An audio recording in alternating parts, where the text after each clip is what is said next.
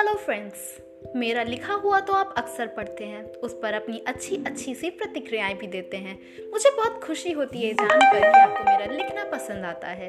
तो अब मैं कुछ और ट्राई कर रही हूँ। अब मैं कोशिश करूँगी कि बोलकर भी अपनी बातें आप तक पहुँचा सकूँ। तो आइए, चलते हैं दीपाली की इस नई दुनिया में, जहाँ आप रूबरू हो सकेंगे। उसके भावों से, उसकी शायरियों से किताबों के रिव्यूज़ से और भी बहुत कुछ मिलेगा आपको यहाँ। तो आइए चलते हैं एक नए सफ़र की ओर। Tata, bye bye wishing good luck.